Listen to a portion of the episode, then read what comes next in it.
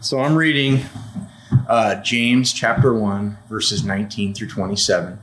And when I was asked, I smiled because this is one of my favorite sections of verse passages, also, though, one of the most challenging. My dear brothers, take note of this. Everyone should be quick to listen, slow to speak, and slow to become angry. For man's anger does not bring about the righteous life that God desires. Therefore, get rid of all moral filth and evil that is so prevalent, and humbly accept the word planted in you, which can save you. Do not merely listen to the word and so deceive yourselves. Do what it says. Anyone who listens to the word but does not do what it says is like a man who looks at at his face in a mirror and after looking at himself goes away and immediately forgets what he looks like. But the man who looks intently into the perfect law that gives freedom and continues to do this, not forgetting what he has heard, but doing it, he will be blessed in what he does. If anyone considers himself religious and yet does not keep a tight rein on his tongue, he's deceiving himself and his religion is worthless. Religion that God our Father accepts as pure and faultless as this to look after orphans and widows in their distress and to keep oneself from being polluted by the world. All right, well, James starts this passage, right, about anger. This is the thing that kind of sits with, especially some of us that have dealt with anger a lot. That sort of just bleeds through the whole thing. We don't hear the rest of it because, man, that is a hard command. That is a hard encouragement that James gives, simply to be slow to anger. But I want to stop right there for a second say this is not a passage that is just about anger. I'm going to come back to anger. Anger is symptomatic. Anger is a symptom of an identity that the person in this passage that James is talking to, a churchgoer in this passage, because James is speaking to the church, he's saying this is a symptom you have because of a misplaced identity. And he's drilling in on this identity on a particular point, and he's saying the fact that you get angry is because you lack self control.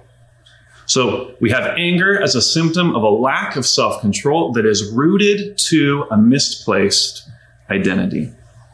So that gets us to where we need to begin, which is what James has been all about. We've been calling this series a handbook on wholeness.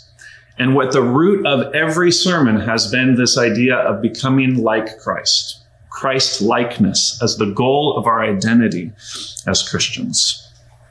And he uses this central image in the middle of the text where he says, This person that gets angry, that lacks self control, that has a misplaced identity, he is like a man who looks intently at his face in the mirror. ESV says, at his natural face in the mirror.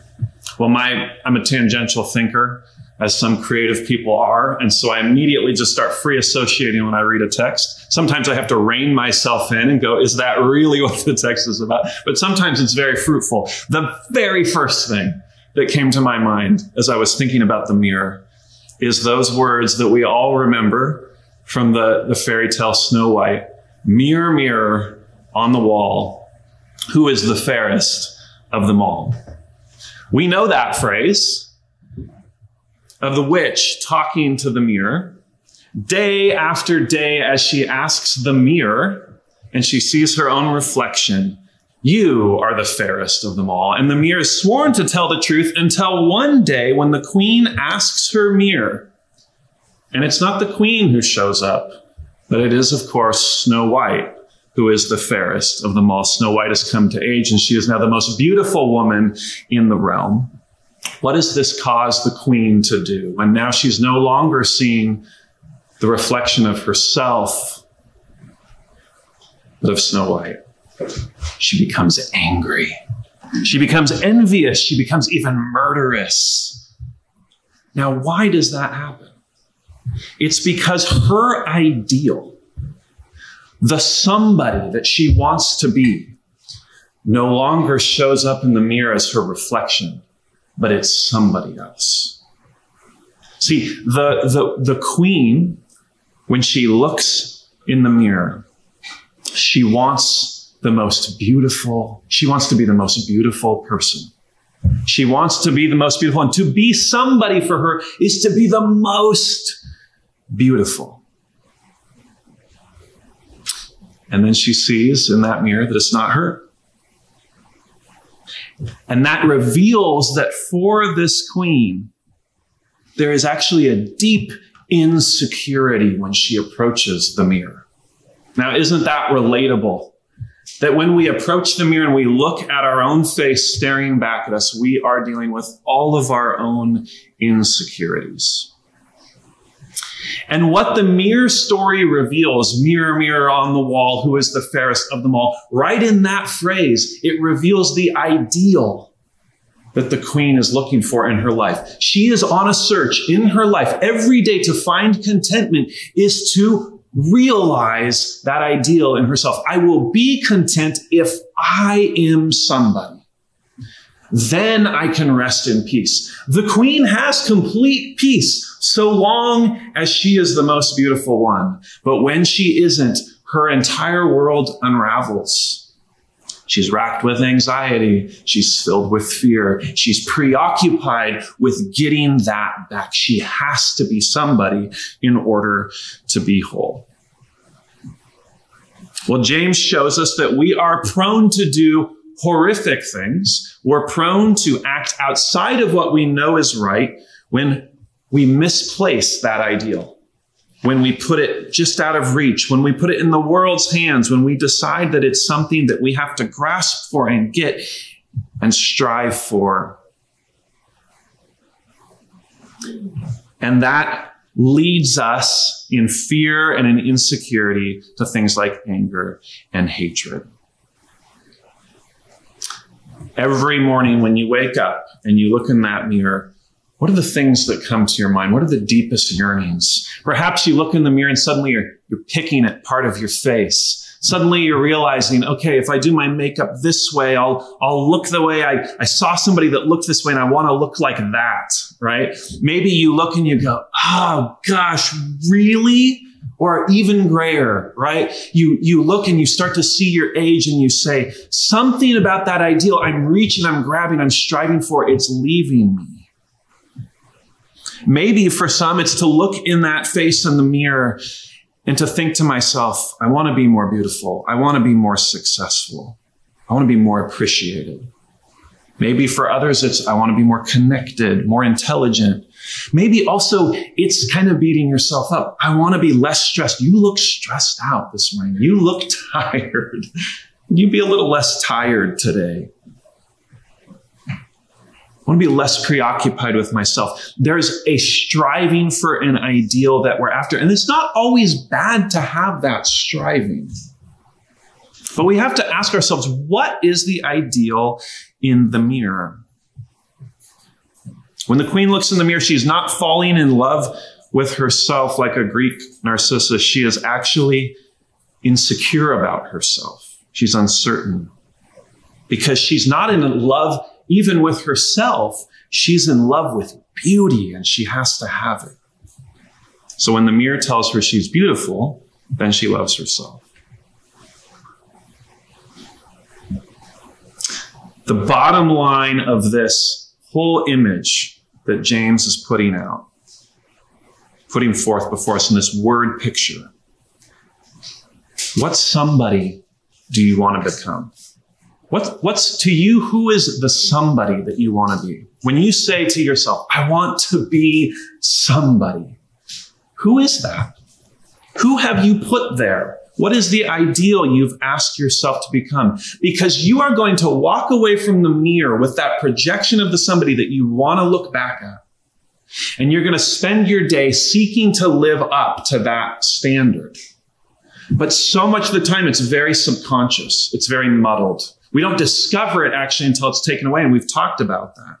How when we get poked and pricked and when we find ourselves defensive and angry, it's because that ideal has been taken farther out of reach from us in some way. What somebody do you want to become? That's your ideal. James, in his story, says there is a person who looks in the mirror and he studies his natural face intently. He's intently studying. What is he studying? What is the natural face? Is this himself? Is he saying, Who am I? Is he going on a journey of self discovery? Is that what the text is saying? When I first read it, I thought, okay, there's a, James is giving us this image of a, a hypocritical guy, right? A hypocritical person who is a hearer of the word and not a doer. And he's studying himself and then he's going out into the world. And I said, this doesn't quite add up with the rest of the text. What does it mean to study your natural face in the mirror? Well, later, if we look, it says, For he looks at himself and goes away and forgets what he was like. But the one who looks into the perfect law, the law of liberty, and, per- and perseveres, being no hearer who forgets, but a doer who acts, he is blessed in his doing. What is this natural face that we need to remember when we look in the mirror? What is the actual somebody that we need to see looking back at us in ourselves? as our most natural, foundational person. In the Greek, the word for the natural face is the geneseo, the Genesis face. What is your Genesis face? How are you created? What is the face that you were created to have looking back at yourself? What is your truest origin? Because James is setting up a, a church goer a person who is actually doing the right thing. He's intently studying this natural representation of what God made him to be. What do we do? Carrie talked about this when he got up to pray. We are going to learn what it means today to be a Christian.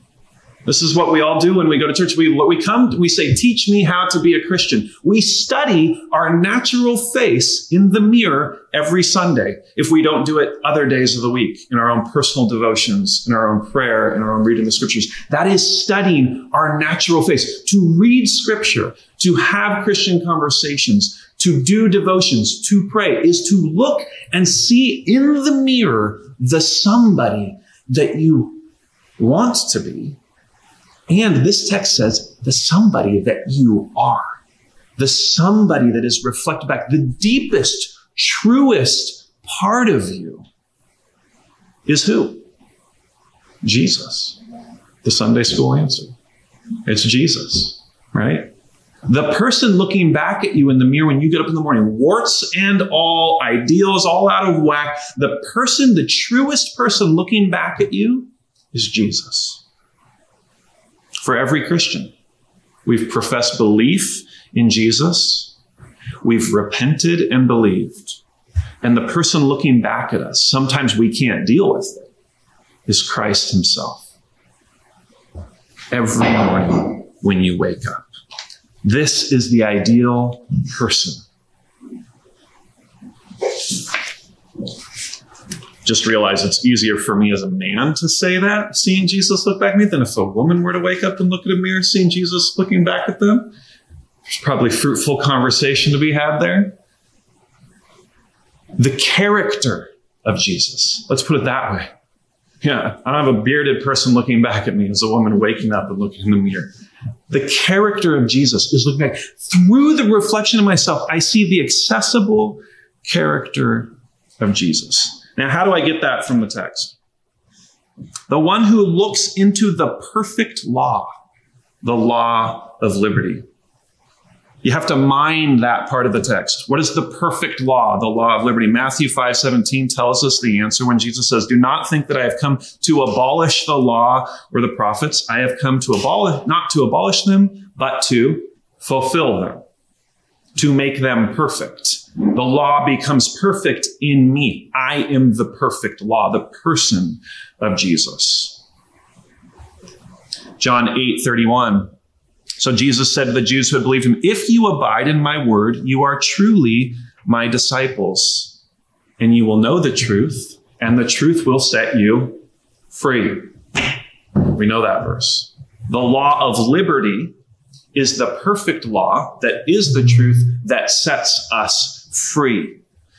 Let's go back to James, verse 25. The one who looks into the perfect law to our liberty, let's just sub in Jesus. The one who looks into the mirror when they look at the mirror and they're studying to and sees Jesus looking back at them in themselves and perseveres to live out of that image is not a hearer who doesn't do, but is somebody who hears and does, does. Somebody who hears and acts.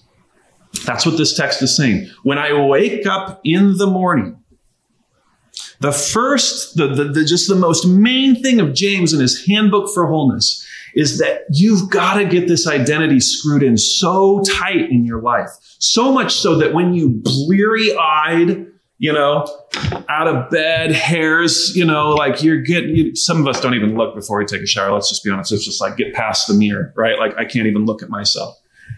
That when you look at that face, you're going, Jesus is in there. Jesus is in there. Like, Jesus is in there. I got to just deal with that for a second, right? Doesn't matter what happened last night. Doesn't matter what I've already done this morning. Doesn't matter the thoughts I've thought, the sins I've had. Jesus is in there. Why? Well, because I invited him in. Some point in my life, the churchgoer in this text invited Jesus to be in there, to be the reflection that they look back at at the morning, in the morning. And the, so that is the most natural face. It's the most natural face of all people, Christian or not. It is the Genesis face. And it's not the face of Adam. It's not the face that I see that is my ideal. My pursuit in my life to find wholeness, and this is where Christianity disagrees with the culture completely, is not to become the true self that I see in the mirror and to discover what that truest self of me and all my crannies and, and scars and all of my, all of that, and to discover who does this person need to be. That's a wild goose chase.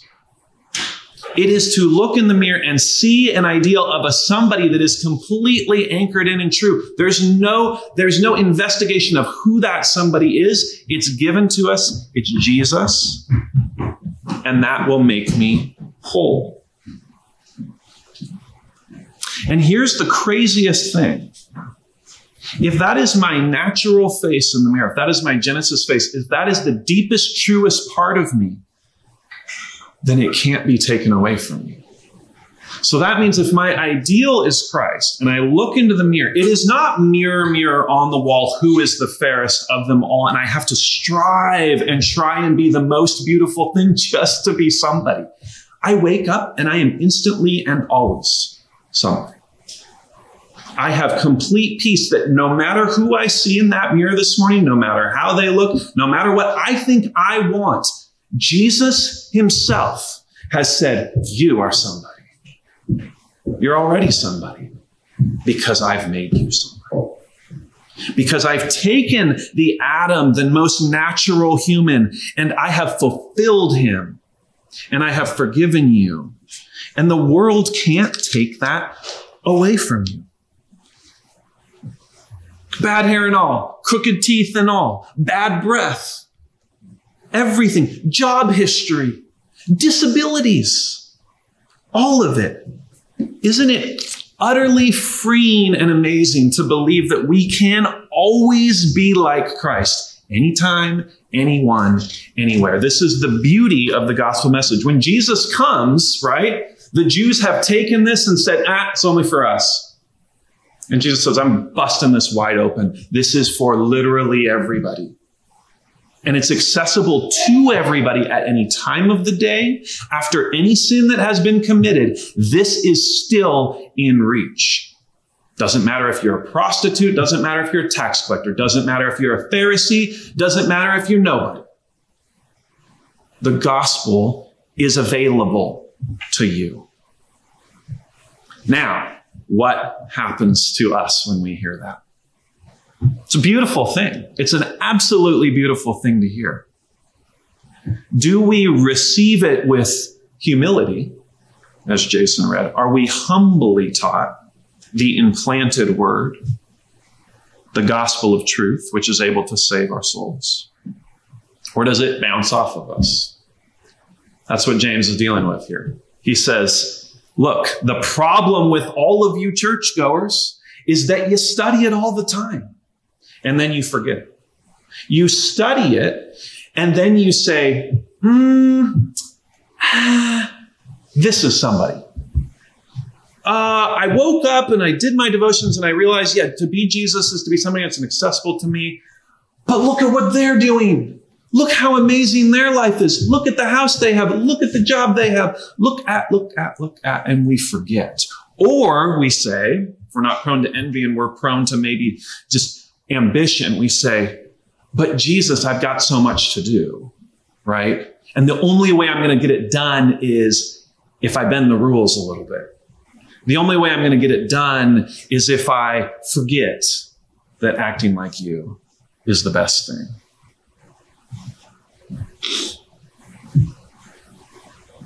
And so we forget. We walk away from that mirror in the morning, even if we've studied it intensely and we are hearers who do not do. That's the picture he's painting. Oscar Wilde wrote a story called The Picture of Dorian Gray. Some of you might be familiar with this story. It's another, it's kind of a mirror story in a way. I'll just give you the summary. Okay. The summary of the picture of Dorian Gray is this. Mr. Gray had a beautiful portrait painted of himself at his young age, handsome, amazing portrait. And he was in love with his own beauty, just like the queen. But Dorian realizes that he is aging and his beauty is fading. He will not always be on top. So in the story, he ends up selling his soul so that he can be beautiful forever. And it will be the picture that ages, right? So he hides this picture up away where nobody can see it. And he stays young and immortally sort of beautiful and handsome and lives an immoral life. Does whatever he wants because he will always be young and handsome. It doesn't matter. But what happens is as he sins and acts in hedonism and doing whatever he wants, whatever social thing he wants to have, he gets. As he becomes more mean and more selfish, he goes up daily to check that picture and it's aging more and more and more. This goes on for 18 years.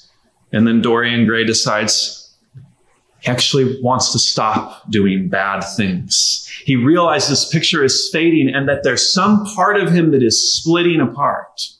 That in striving to get everything he wants, he can't help but realize it is destroying part of him. And so he says, I'll do better. I'll be better. But it only makes it worse. He even tries a full confession because he wants to have it all. But he doesn't actually feel guilty, so it doesn't work. Finally, in rage, he picks up a knife and destroys the portrait.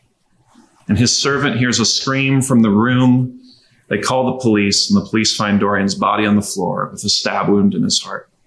There he lied dead, his body aged beyond recognition, and the picture beautiful, just as he was when he was a young man. The self destructive moral of this story is that when we desire an ideal that is impossible, when we desire an ideal that is impossible, we will slowly destroy ourselves to get it right? This is the mission the world would have you on is to go after an ideal that cannot be achieved to your standard and slowly eat you up in the process.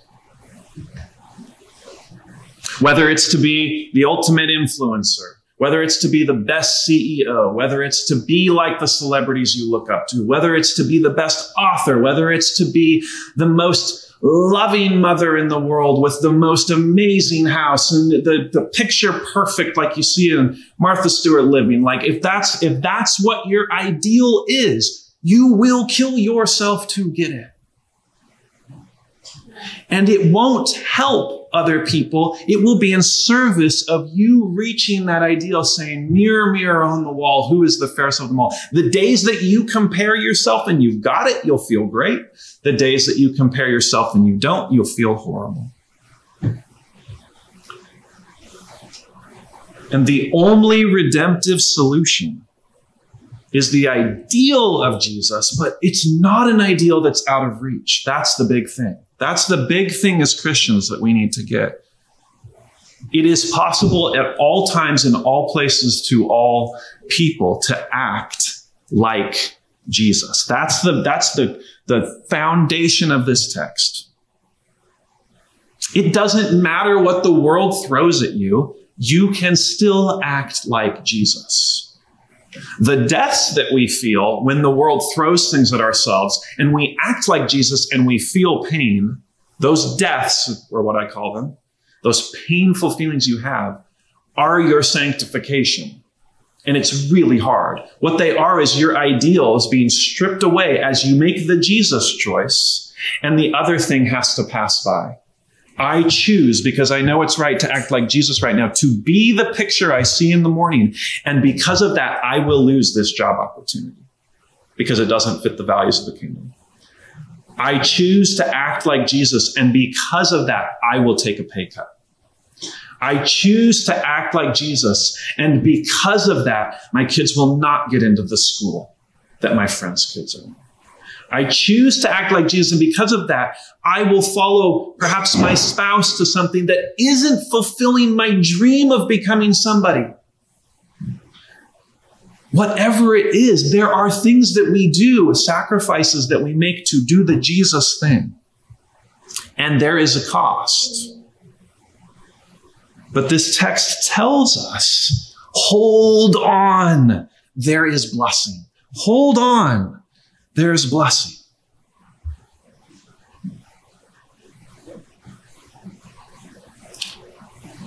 Do, don't be doers of the word. Do, be doers of the word and not hearers only. Because if you don't, you'll be deceiving yourself. To go after all of those other things at the end of your life, you will have lived a lie, which is what Dorian Gray sees when he sees the picture. Only he knows the lie that he's living every time he looks at that portrait, and it slowly kills him. Right? Because he knows his own hypocrisy.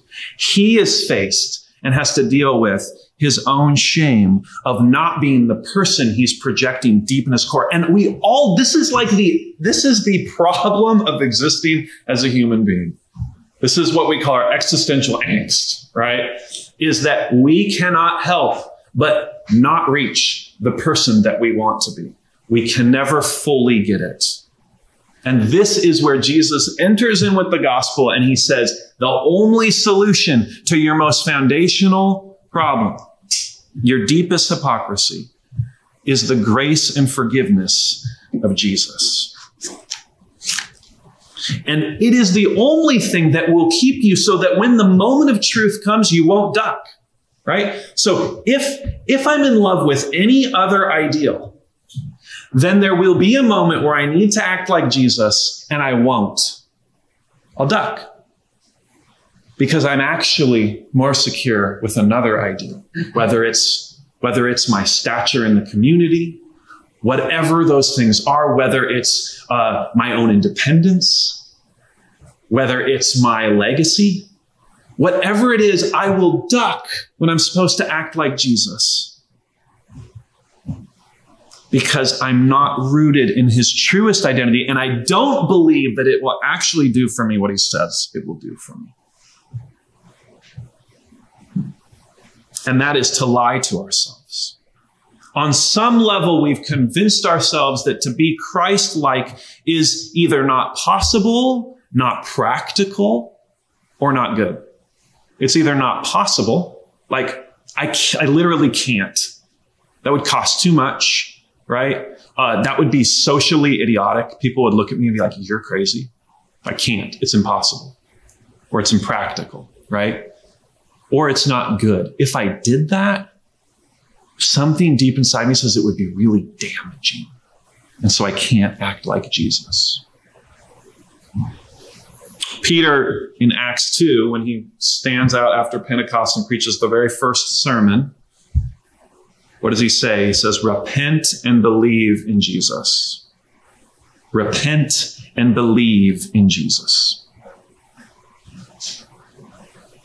And then when Jesus says, Abide in me, what does he mean? He means the exact same thing. To be Christ like requires that we repent and believe in Jesus. What is repenting? It's turning from all of the other ideas of what somebody is and believing, hoping in the identity of Jesus as being the best possible thing for your life.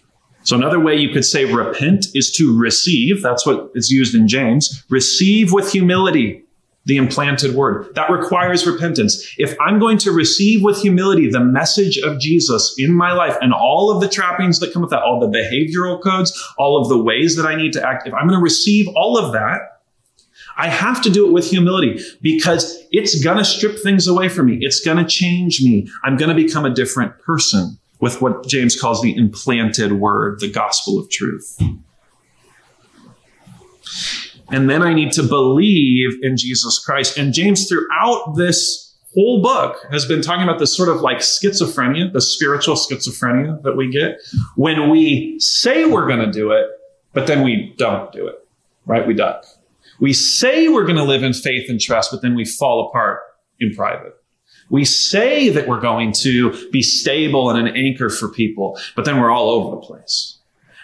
Right? He says that schizophrenia of your soul is not just damaging to you, it's damaging to the whole church and the whole world. And it deceives yourself. Because now you think the way of Jesus is that is this turmoil, is, is living in this like chaos. And that's not it. The way of Jesus is to be anchored in and to believe. And to believe, in First John, John writes this, verse, chapter 3, verse 1 and 2, is to think this. This is what you think every morning. This is what we ought to think when we look in the mirror, no matter what we see looking back at us in the morning.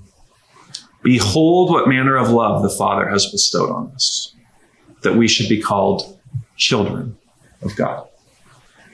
Okay, I don't know about you. You get up, you're like there, you're looking. Do you say to yourself, Behold, behold, Jason, behold, Riley, behold, Arthur, behold, self, what manner of love the Father has bestowed on me? I am a child of God. What a way to start your morning, by the way. What a beautiful way to start your morning. Hey, 50 year old face, 60 year old face, 37 year old face. Hey, you are a child of God. Hey, person that is ashamed that they just acted out of anger again. Person that is ashamed that they are still full of self loathing person that is ashamed that they have gained 10 pounds. You are bestowed the love of the Father, and you are a child of God. You are forgiven for everything in the past, and it is not your weight, it is not your hair, it is not any of that stuff that makes you worthy. You're worthy already. You have the DNA of Christ implanted in you. And that when you look at that person in the mirror, the dice could not be rolled in such a way in life. The world could not do anything to you in your day today or yesterday or any time in your life that would remove the love of the Father. And that would remove the possibility of being like Christ today from us. Whoa. Whoa, wait a minute. That's complete openness to the kingdom. Nothing that has happened to me and nothing that will happen to me can remove me from being a child of God, from having the Genesis face of Christ in myself. as my most natural self. It's not out of reach. It hasn't been taken from me and I can live it now, this moment. And let me tell you, after you've been thrown your life out of whack and your family off kilter from anger, as we talked about at the beginning, you need that. Because you will act out of the depravity of whatever state you see yourself in, and you will dig the hole deeper for yourself. So, as an example, you spiral out in anger. Now, what's the first thing that happens? Anybody that's angry can identify, don't raise your hand, can identify with me in this. As soon as you act out of anger, especially as a Christian, and you are convicted that it's wrong, you feel an emotion that is so loud and so big it controls everything you do. And that is shame. You feel ashamed. And then you act out of a place of lack, out of shame, out of discontentment, out of guilt, right? And that takes you and spirals you to the next thing and the next thing and the next thing. The only way to get out of it is to actually so counterintuitively say, I am beloved, bestowed with the love of the Father. I am a child of God. Now, how do I act like Jesus? Not how do I get, not how do I use that as arrogance? Oh, I'm, I'm so loved that nothing wrong can happen. No, I'm bestowed with the love of God. Now, how do I act like Jesus right this second? Now, it may be a much longer road because when you make sinful mistakes like that, you can do so much damage that it seems to set you back miles. But the only way to continue down that path again is to act like Jesus. It's literally the only thing that will work.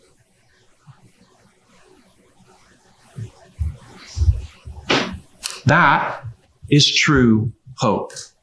Hope that's accessible every morning, every day. And that is only there because of the gospel of grace, Jesus. Jeremiah 31, verses 31 through 34. Some of you may know just hearing that text, other you will know this once you hear it, is the very famous passage in the Old Testament about the new covenant. If the implanted word is in our hearts and we receive it with meekness and it is able to save our souls, and if, as hearers of that, we can be doers of it at any point of the day because it is the most natural part of us, then that means, means that Christ indwells in us, right? That's when we talk about the Holy Spirit. We have the Spirit indwelling in us. If something's inside of you, it's accessible to you at all times, right? This is the new covenant. Jeremiah writes, Behold, the days are coming, declares the Lord, when I will make a new covenant with the house of Israel and the house of Judah, not like the covenant that I made with their fathers on the day when I took them by the hand to bring them out of the land of Egypt, my covenant that they broke, though I was their husband, declares the Lord. For this is the covenant that I will make with the house of Israel after those days, declares the Lord. I will put my law within them, and I will write it on their hearts and I will be their God, and they shall be my people. And no longer shall each one teach his neighbor and each his brother, saying, Know the Lord, know the Lord, for they shall all know me. From the least of them to the greatest, declares the Lord. For I will forgive their iniquity, and I will remember their sin no more. Now, now that know the Lord phrase in English, I think it's just really inaccessible to us what that actually means. It's talking about intimacy. That's talking about connectivity, right? They don't need to abide by certain laws to get into God's good graces. They begin in his good graces because they're family, because he has forgiven their sins and he remembers them no more. But James says there is action to that, right? Do not be hearers only and not doers. So to accept, to repent and believe, to accept, to receive means that we actually need to hope. Christians are people with an unshakable promise of hope, which means when we wake up in the morning and we say that mantra to ourselves, I am bestowed with the love of Father, I am a child of God, that should instill deep hope in us. Deep hope. That the kingdom is open. That we hear the voice of God looking in the mirror, no matter where we've come from, that Jesus heard at his baptism when the dove alit on him, Behold, my beloved son or daughter, in whom I am well pleased. Can you receive that? Can you receive that that is actually true of the deepest part of you? Because if we trust that and we act, we will then act out of it. We won't act out of the depravity. We won't act out of the shame and take ourselves further down the spiral. We will actually act out of a place of wholeness, no longer going to people to extract from them what we need, no longer going to get a transaction and a payback, no longer yearning for fulfillment that is yet to come because we have it right now. And that's you guys, that is, that's it. To live like that changes everything. But it is so hard because every day you're going to wake up realizing you thought that was the case. You even said the words in the mirror. I dare you tomorrow. Go and say, in fact, it'd be a great habit. Go say these words when you look at yourself in the mirror. And then find out what idols, what ideals you're in love with. And watch as those have to be taken away from you. And don't let them be taken away in misery, but in hope. See, that's, that's the counterintuitive self-control that James is talking about. That is so counterintuitive that I would be quick to hear and slow to speak and slow to anger means that I would let some things just be taken away from me. I hear you. I hear you. I so badly want to fight for myself right now but I'm just going to hear you. Do some reflective listening exercises. I'm going to say, okay, you just said this to me and I heard you say that. Is that what you said? Okay, great. Okay. I'm going to be slow to speak. I'm going to be slow to anger. If I'm truly not going to live to get that thing back and I'm actually going to act like Jesus, it means that some things are going to be lost to me. So I have to have an unshakable promise of hope that there is no ideal that I have to go after to get, that it's actually mine to begin with. And it is the Holy Spirit dwelling in me who fulfills me completely and utterly and who saves my soul. Two weeks ago in James, we looked at verse 17 and 18. Every good gift and every perfect gift is from above, coming down from the Father of lights, with whom there is no variation or shadow due to change. Of his own will, he brought us forth by the word of truth, that we should be the kind of first fruits of his creatures. By acting as we hear, by acting out of the implanted word in us, the gospel, by acting as gospel people, the reflection in the mirror becomes easier to see as Jesus over time. And other people will see it too. I've heard a friend told me, he goes, there was this woman in this care home for, for um, youth, disadvantaged youth, because you would never think it. She's just this older redheaded woman. And she was like Jesus Christ himself, right? He saw in her, now maybe she didn't see it in the mirror, but he saw in her a person who had made the choice over and over again, who society would say was nobody, who doesn't have a big write up and probably an obituary of her legacy, who isn't acclaimed and in the columns in the New York Times, who is Christ like who lived an ideal that was accessible to her every day and looked and began to exist in the image of Jesus Christ. Okay. So, what do we do with that? Where do we go? This text should give us, first of all, we've talked about this already quite a bit, hope to persevere. Okay. If it's accessible every morning, anytime to anybody, that Jesus loves me and that I have what I need in this moment right now, spiritually, that I have enough, then I have the hope I need at every given moment to keep going. Every given moment. Okay. Can we do that? Can we wake up and have that hope to persevere. So that we don't despair that what we desire is slowly passing through our grip, like Snow White or Dorian Gray. And also so that we don't despair. And a lot of times we do this as Christians, that Jesus is more beautiful than we could ever hope to become. So sometimes we look at that mirror and we go, not this guy, right? You don't know what I did last night. You don't know who I am. You don't know what I thought in my heart. You don't know what I've looked at. You don't know me, Jesus. I could never become like you. And what does that create in us? A heart of despair. But no, the word of truth gives in us a heart of hope.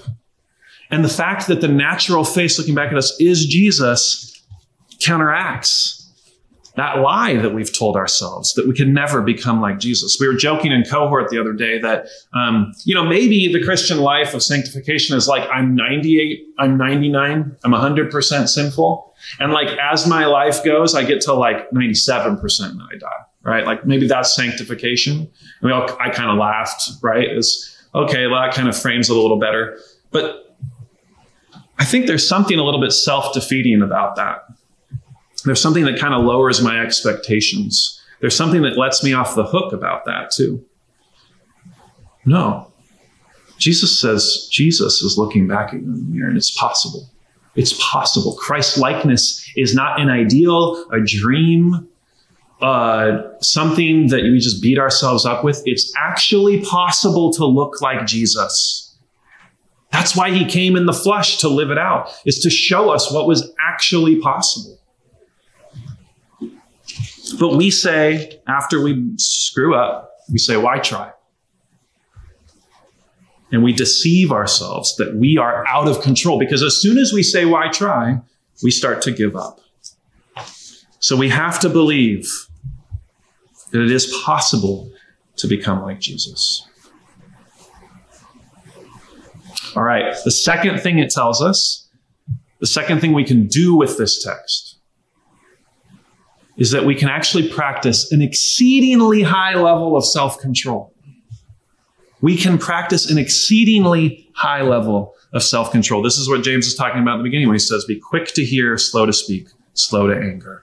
For the anger of man does not produce the righteousness of God. and it requires self control. We get angry primarily out of what? Out of insecurity.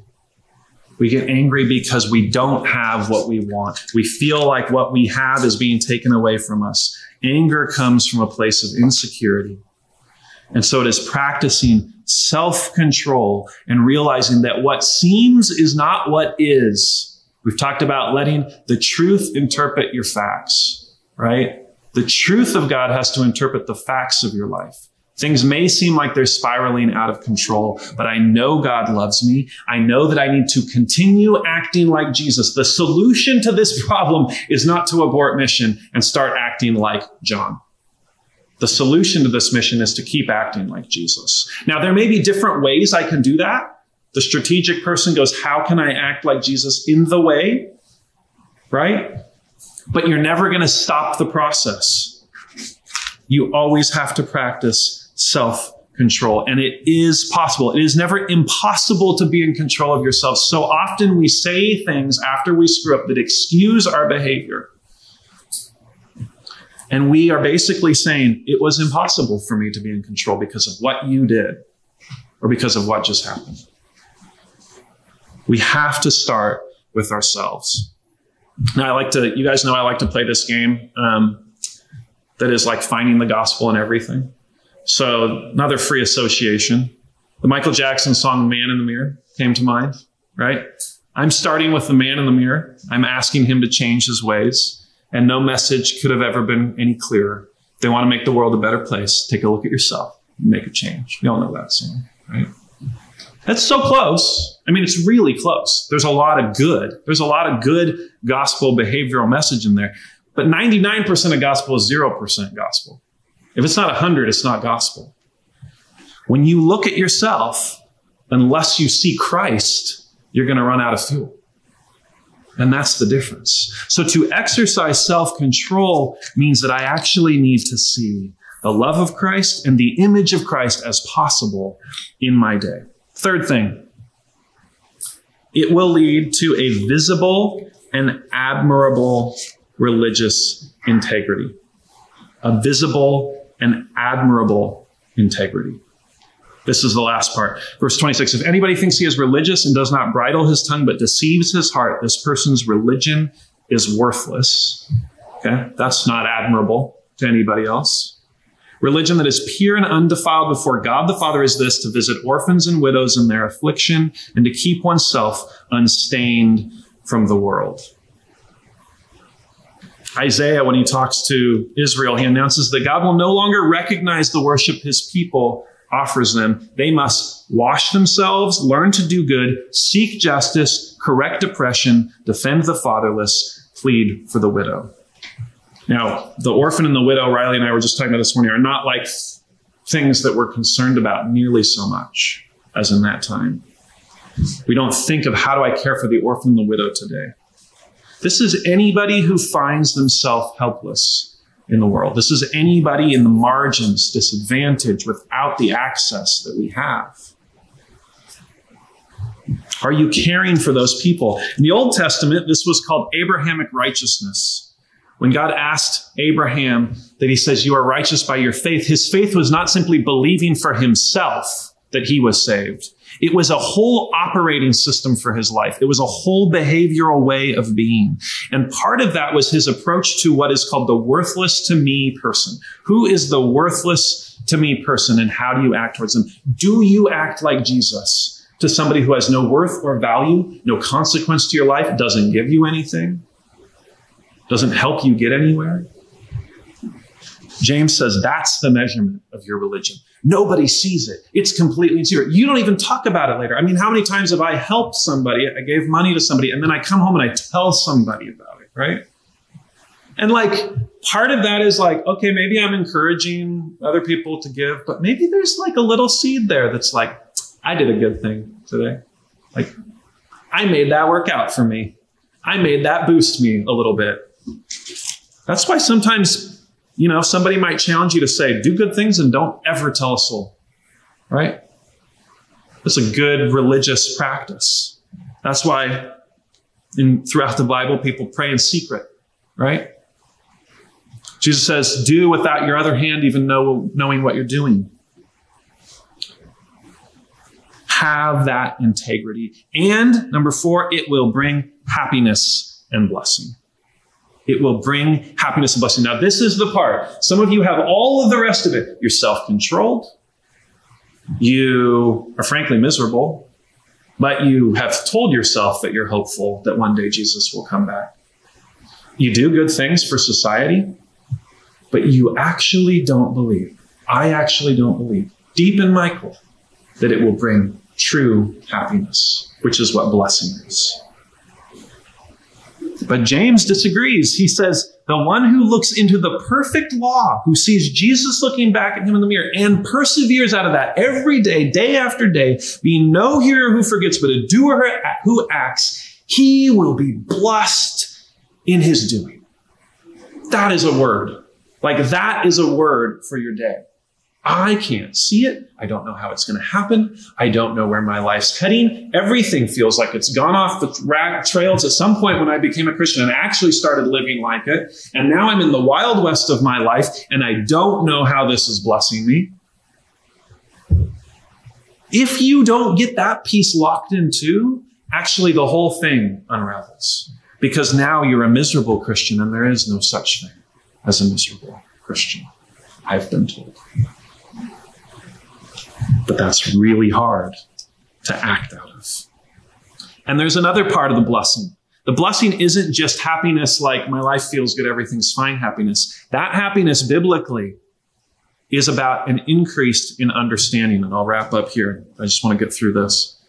John Calvin wrote that obedience is the mother of the true knowledge of God. So to be blessed is actually to come into an understanding of what goodness is by living out the Jesus way in life and reframing to some extent happiness. So culture is going to give you an image of happiness that is predominantly based on selfishness. And Jesus is going to give you an image of happiness that you must discover by living his way. And when you discover it, you will be blessed. Jesus says, Blessed are those who hear the word of God and keep it. That is the huge challenge. That the amazing grace of Jesus draws us to radical obe- obedience, okay? And then a lot of us get off the track at the radical obedience. We take off, get off to a pit stop, and we just don't get back on. Or we get back on and we take the next one and we get back off. It's a bumpy ride. But the amazing grace of Jesus draws us to radical obedience back into amazing grace. And it's an endless circle of peace that is full of self control, is slow to anger, is treating well the worthless person. And it will reverberate across the city. It will reverberate just in your own church to act like this to one another, to act with the confident hope that Jesus has us. When you stand up front here, I guarantee you, because it's done it to me, will witness to the people sitting in these pews that aren't feeling particularly hopeful today. And it will reverberate out into the city when you go into your job and your communities and you have the love of Christ in your eyes and the unshakable hope of what is possible when the world starts to act like Jesus. And you're acting out of that future hope in the present, making it happen, it will change your environment. And people will then ask, and I believe this is true, how is it possible that believing in Jesus could change the world so much? That's our witness. Let's pray. God, Father, each person in this room needs your love, needs to, to hear it spoken over them. I love you like a son. I love you like a daughter. You are a son. You are a daughter. And when I look at you, I see the face of my son, Jesus himself. Now go and live that truth. Amen.